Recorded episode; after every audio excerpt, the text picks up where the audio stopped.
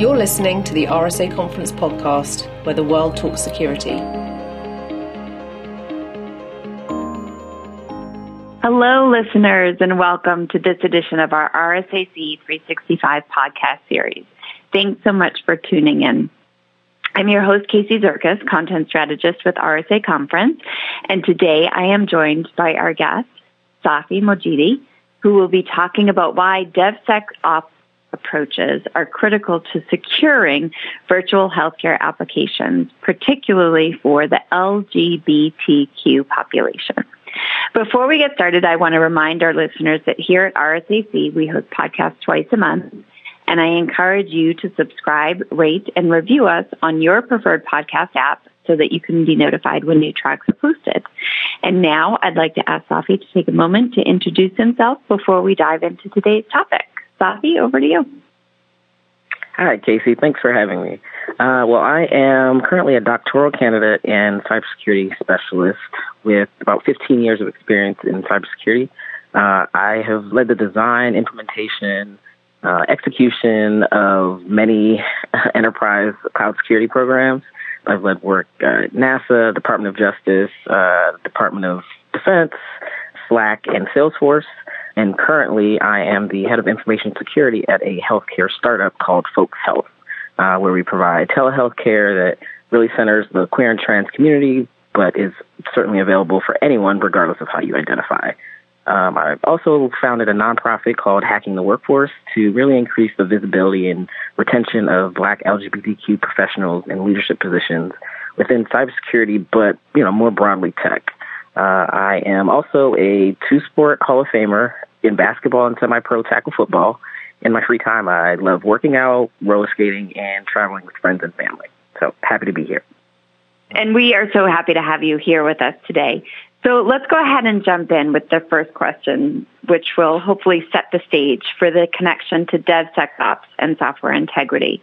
Can you maybe share with our listeners what is your perspective on the ways in which virtual health providers create favorable conditions for underrepresented individuals to access healthcare? Yeah, that's a great question, Kacy. Uh, I think we are at a very interesting time, both in healthcare and the opportunities for access that technology can provide. Um, I think at the start of 2020, uh, the COVID 19 health crisis really ushered in a perfect opportunity to fundamentally shift how healthcare is provided and accessed. Around 97% of all primary care physicians were essentially forced to leverage telehealth, and that sector grew by almost 92%. It's a market that's poised to grow to almost a $400 billion industry in the next five years. So moving forward, health systems will really need to focus on, you know, their ability to continuously and accurately evaluate the patient experiences that they're providing their members, as well as increasing operational efficiency and clinical outcomes. But I really think um, as we look to the future of healthcare, it's important to ensure that telehealth doesn't now make it open season on underrepresented individuals while they seek access to care. What I mean by that is, you know, the question is no longer when providers will finally embrace telehealth, but how successfully they'll be at implementing the necessary security features to continue to scale its use. Uh, and I really think DevSecOps is one of the most important practices healthcare companies can implement to reduce risk, uh, increase software integrity, and lower the likelihood of a data breach or major security incident. Um, as we see mm-hmm. more interconnection and, and, data exchange between healthcare organizations, uh, the underlying platforms will continue to see quality or security issues that could really lead to serious breaches or system outages. Both those things can really erode the trust of a patient and harm the organization's reputation. So, um, you know, employing strong DevSecOps principles are necessary not only to prevent the things I just mentioned, but also ensure that software delivery is consistent. Um, we can reduce the number of incidents and really maintain a positive customer experience for all patients the last thing I'll mention is the importance of DevSecOps is really to figure out a way to abstract humans out of the process, right? Um, the sheer magnitude of HIPAA, state, um, federal rules and regulations are difficult to implement and certainly more difficult to manage manually. So, you know, it's really important that development happens with iterative automated approaches to deploying software that is secure and is able to scale. Okay. That, that's a lot, and I want to kind of try and maybe break some of that down in some follow up questions. Sure. Um, you know, you talk about access, right, and um, mm-hmm. data breaches. So, with the increased use of virtual health apps, there's clearly this influx of digital health records, which, as you point out, opens the door to cyber threats.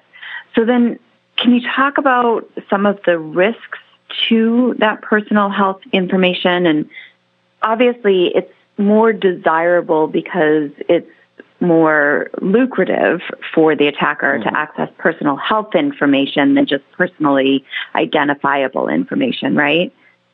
Absolutely. Um, you know, I think the industry has made some great strides over the last, let's say, 15 years in making sure that stakeholders are connecting with the information the right way and accessing it the right way. Um, but mistakes happen. um, you know, there are there's not a hundred percent um, foolproof method to deploy completely secure applications, and particularly mobile applications. But I think it's really become evident just how nefarious actors are looking to interact with um, healthcare industry systems. So, you know, within the past few years, identity theft has become a huge issue. Uh, ransomware, uh, and then you know, from a nation state perspective, you know, we're, we're starting to see more and more cybercrime, cyber espionage that healthcare companies are now becoming victim to because they do hold such valuable information about so many different people. Um, you know, I gave a training on 1Password the other day, and I think it was a real eye opener for some people. Um, you know, one of the things that we would like to try to see is effectively controlling how people are interacting with healthcare applications and systems, right? So we want to make sure we're providing people with the tools so that they can protect themselves. Um, and I'll go into some of those a little bit later, but a data breach of a healthcare company will almost certainly include a patient's demographic information, um, but also their health and financial information, right? So medical records, um, credit card information. Sometimes it can include diagnosis, treatments, you know, lab test results, uh, prescription information, and definitely other health insurance related types of information. Um, when a patient's medical information is exposed, the effects of that can be catastrophic on someone's life. For example, patients with exposed medical information puts those individuals at greater risk for insurance fraud or identity theft. Um, and when we're talking about marginalized communities, this can really have deleterious effects on finances, mental health, and ultimately quality of life. Right. So for members of the LGBTQ community, this can quickly become a safety issue uh, in that information about their gender identity or sexual orientation is no longer confidential. Right. Right. So really talking about significantly impacting people's lives if we are not good custodians of their data and or effectively implementing the necessary controls to prevent some of those um, threats from actually being realized. And, you know, I, I want to just also say this isn't just, uh, you know, an issue for patients. This is absolutely also a business issue. Uh, you know, according to research done by IBM, the cost of the average data breach is about $4.2 million. Um, there was a startup called uh, My Nurse uh, they actually had to shut their doors two months after a data breach because they effectively couldn't recover from uh, the amount of penalties and uh, the loss of reputation that came along with their data breach. So these types of incidents can expose personal data, and now as a patient, I'm worried about you know how can I be assured that moving forward, you know, this company, this healthcare company, the, you know, this physician's office will really be a good custodian of my data, right? How can I overcome the trauma of dealing with, you know, my personal health information being made public and or being held for ransomware. So, you know, I, I've come to a doctor's appointment and I'm not able to have my visit because my physician isn't able to access my medical records, right? Because they've been held at ransom. So, mm-hmm. you know, that those breaches really erode relationships between the patients, their clinical teams, uh, in certain communities, this was one of, you know, virtual health or telehealth was the one way that made access to qualified medical care a possibility, right? So now patients may be less willing to seek medical attention, um, you know, share potentially pertinent health information with the medical staff, and ultimately that leads to unfavorable health outcomes for that individual. Absolutely. And, you know, this is not directly related, but it got me thinking of it as I was listening to you. I read last week in Infosecurity Magazine had reported that sex extortion cases in the UK doubled in 2021 compared to 2020. And it is the ability of malicious actors to use this private information, even if it's not, you know, sexting, but it's, it's private information that no one wants publicly shared that then becomes, right. uh, you know, a vulnerability to the vulnerable already. Um, so, you know, definitely cognizant of the threat. Um, so, what then are some DevSecOps approaches that these app developers or virtual health providers can take in order to secure digital health? That's a good question. I think there are definitely some approaches that remain true regardless of the technology stack being used. So, for example, minimize storage of sensitive data. Um, I always tell developers and engineers if you don't need it, don't store it. If it's not germane to uh, figuring out if your code works or if the application is functional, certainly, you know, don't store that information locally on your machine and, you know, purge it in the places where it may happen to transmit through. So um, another good one because APIs are the thing of the future. Um, is really securing the back end and those connections from malicious attackers or malformed APIs. So what we're really talking about here is API authentication um, and really securing their transport mechanism. So really understanding uh, thoroughly what APIs are doing, what access they have within your environment. You know, are, is that access overly permissive? Um, you know, what areas are you able to lock down an API and still maintain functionality? Additionally, ensuring that you know we're we're as stewards of technology, we are creating an opportunity for high level authentication or complex passwords. Um, and in certain situations, even multi-factor authentication. Um, you know, I think we do ourselves a disservice, uh, the healthcare industry or the cybersecurity industry, um, we do ourselves a, a, disservice if we're not enforcing the need for strong, complex passwords. So, you know, at least 12 characters, including one uppercase, one lowercase letter, special character, number, a space potentially. Um, and then on the flip side of that, you know, start implementing or recommending for people when they're when they're signing up for accounts to use passphrases, right? Things that are easy for them to remember, but still meet the criteria of a complex password with those uh, components I, I just mentioned. Other things that are, I think, are easier to miss if you particularly don't have, uh, you know, someone who can speak to encryption in house, um, but just really making sure you're using industry and uh, best practice modern encryption methods. So really making sure everything's encrypted in transit to protect against privacy leaks or data theft. Um, but then also, you know, you can't you can't forget about implementing file level database uh, and source code encryption, right? Last and certainly not least, I will say application developers should really make sure uh, that they are prioritizing penetration testing activities, both from an internal and external perspective. So um, internally, you know, hopefully your tests are automated. You have a CI/CD pipeline. Um, you know, you have gates in that CI/CD pipeline that will run quality control checks, but also run vulnerability checks and assessments prior to code being deployed. I think that's crucial because you certainly want to identify vulnerabilities or flaws before they make their way into production. They're a lot easier to fix when they're uh, still in development and certainly cost a lot less to fix. Mm-hmm. But I also think some people may overlook the importance of also having external penetration tests um, conducted at least annually.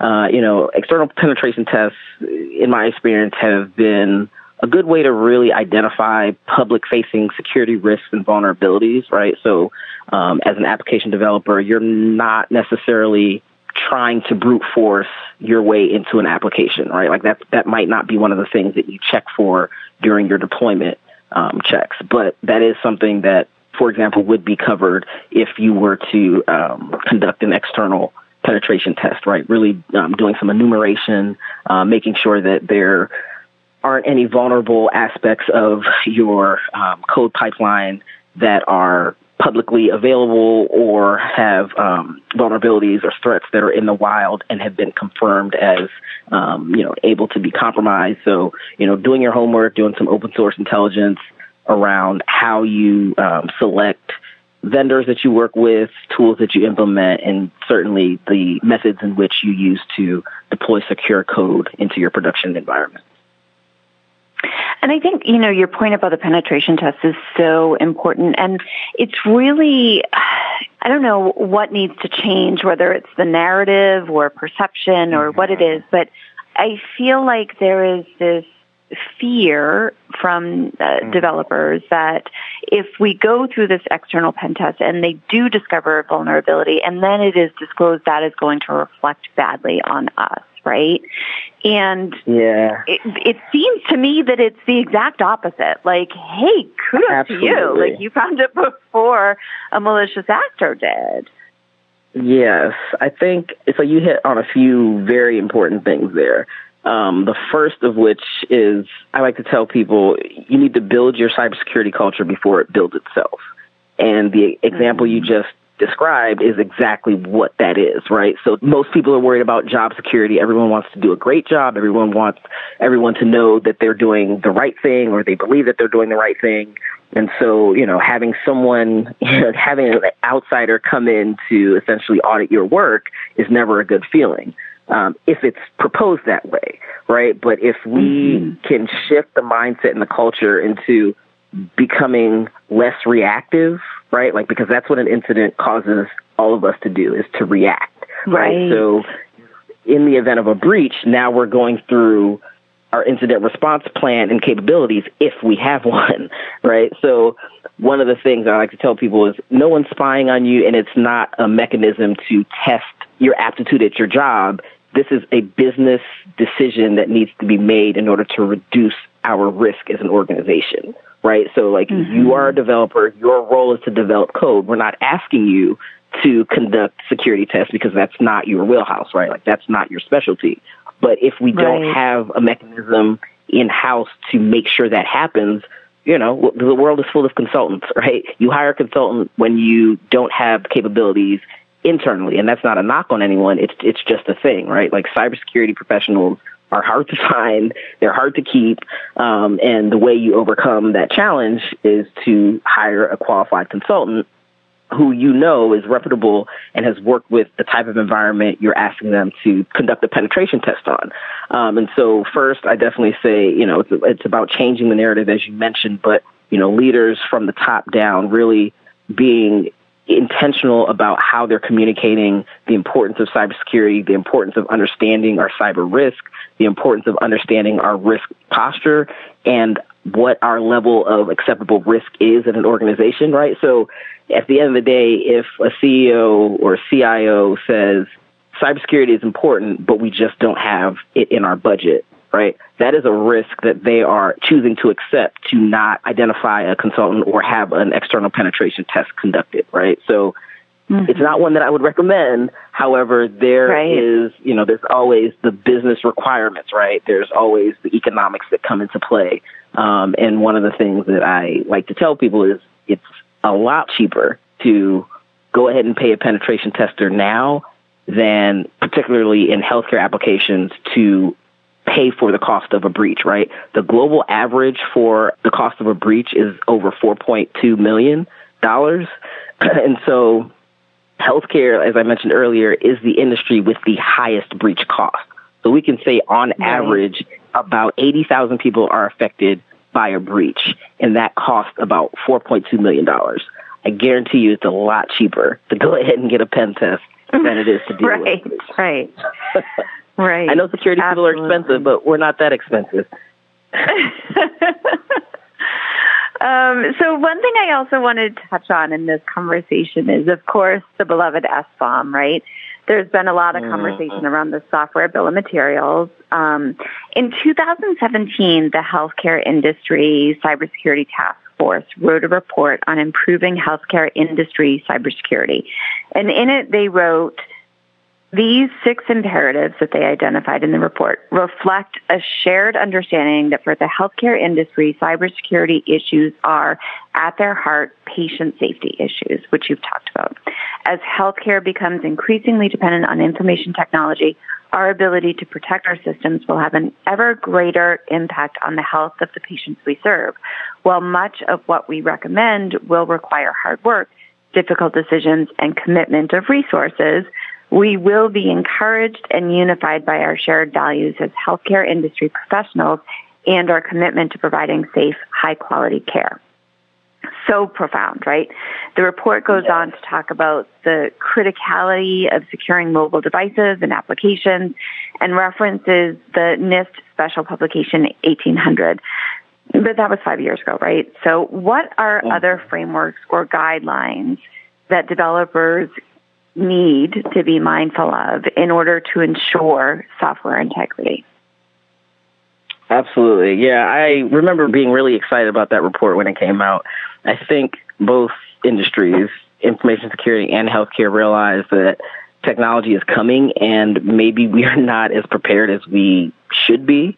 I think there's a few organizations, right? The National Cybersecurity Center of Excellence, so NCCOE, which is a part of NIST, it was created a few years ago. It's a collaborative hub where essentially industry organizations, government agencies, um, and academic institutions work together to address business problems that are now becoming cybersecurity challenges for organizations. So uh, they provide easily adaptable example cybersecurity solutions that use the best standards, um, standards, best practices, as well as commercially available technology to solve this problem.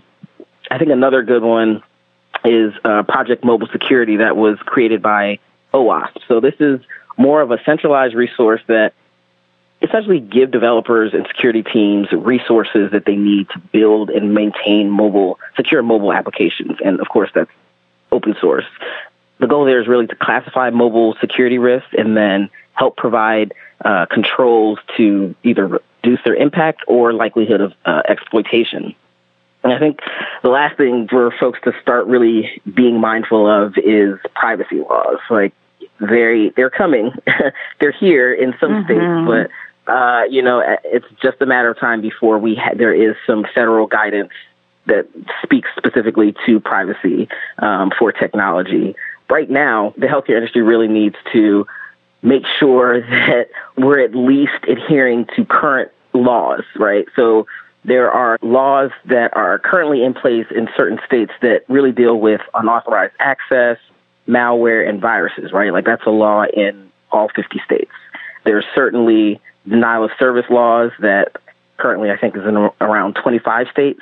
Um, right now there's ransomware laws in a few states, spyware laws, and phishing laws. So there are a lot of things that as we're developing applications and we're, you know, requesting information from patients or customers, there are still ways that we can be responsible in how we're communicating. And then certainly because of some of those uh, identified risks that I just mentioned, we certainly want to make sure we're building in um, security controls that will prevent as much as possible those things from being exploited. Mm-hmm.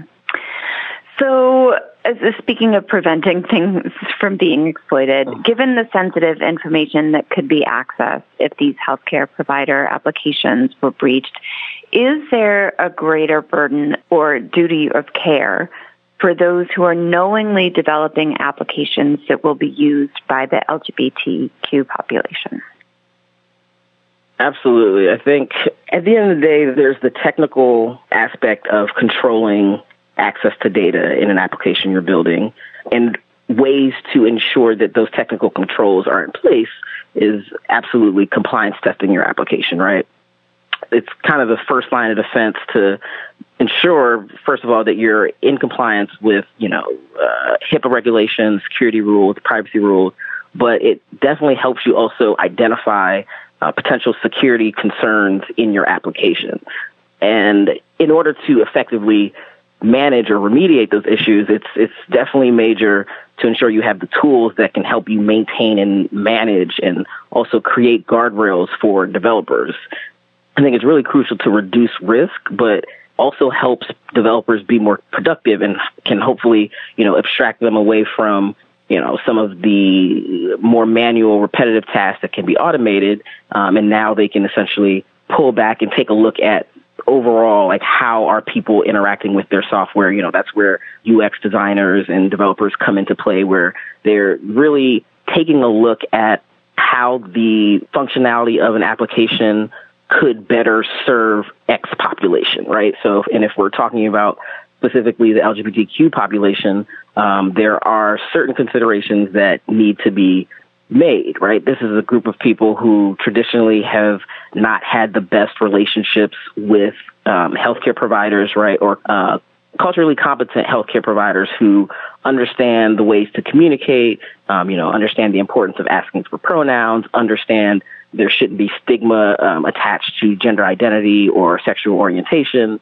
And telehealth is really unlocking doors for access to these people. But on the flip side, uh, you know, there we're we're kind of operating in a environment, tech specifically, where there is not a ton of diversity, right? So the the last thing that I would mention um, in terms of healthcare providers um, and and the greater burden of uh, or due care that they need to pay in order to serve this population is really take a look at your development teams, your operations teams, and your security teams, right? Are those groups of people diverse, right? Like overall, if your entire organization is diverse, great. For the most part, the healthcare industry is a pretty diverse melting pot of um, people from all walks of life, age, um, race, etc. But if you don't have enough differing opinions, views on how to achieve uh, goals, you know, resolve problems, really future proof your application from ending up on, you know, the five o'clock news, uh, you know, I think it is really important to make sure that those teams are made up of very different people or a diverse uh, set of engineers or technical leads so that there really is more insight into what the broader population needs out of your application or uh, the services that you're providing. I love it. Safi, it has been so great to have you here. I, I, I love listening to you talk because you just have so much depth of knowledge about about so many different things. So, Thank you. before we wrap up, do you have any parting words of your wisdom to share with our listeners? You know, from the healthcare perspective, continuing to be flexible and agile as technology facilitates modernization of, you know, our applications and systems. Uh, you know, I think there is a perception that healthcare applications are, are just gargantuan, you know, huge monolithic systems that cannot be secured unless they are locked in a room without internet access. Um, and, you know, that's not the way of the future. And I, re- I really employ the healthcare industry to try to do as much modernization as possible. And at the same time, bringing along cybersecurity professionals along the journey to help you really ensure that the modernization is happening in a way that is efficient, effective, but also uh, secure. Um, and then I guess the last part would be, you know, just like it's vital for members of the LGBTQ population or other under, underrepresented minorities in the U.S. to see themselves reflected in the healthcare workforce or in, you know, their ability to access qualified medical care. Um, you know, I think it's equally as important to ensure that that same level of diversity is also continued to be talked about, um, and it's important to elevate it um, in terms of diversity in cybersecurity and more broadly tech, right? Like I think without that diversification of thought, lived experiences, you know, mindsets, perceptions, all those things come into play when we're developing applications, we're, when we're securing systems, whether or not we consciously think about it. I think without that, we're all being left more susceptible to cybercrime. And so, you know, I would just say as we continue to transform into a digital first society, you know, lack of diversity of thought will also increase our susceptibility to a continuing growing list of cybersecurity threats. So, uh, you know, if we continue to rely on, you know, same people, you know, groups that ask the same types of questions, come from the same backgrounds, um, it's going to remain very difficult to continue to combat the numerous persistent threats to security. Absolutely. Safi, it has been great to have you. Thank you so much for joining us. I hope you'll join us again for a future event. Listeners, thank you so much for tuning in. To find products and solutions related to DevSecOps and software integrity, we invite you to visit rsaconference.com forward slash marketplace. Here you'll find an entire ecosystem of cybersecurity vendors and service providers who can assist with your specific needs. Please keep the conversation going on your social channels using the hashtag RSAC and be sure to visit rsaconference.com for new content posted year round.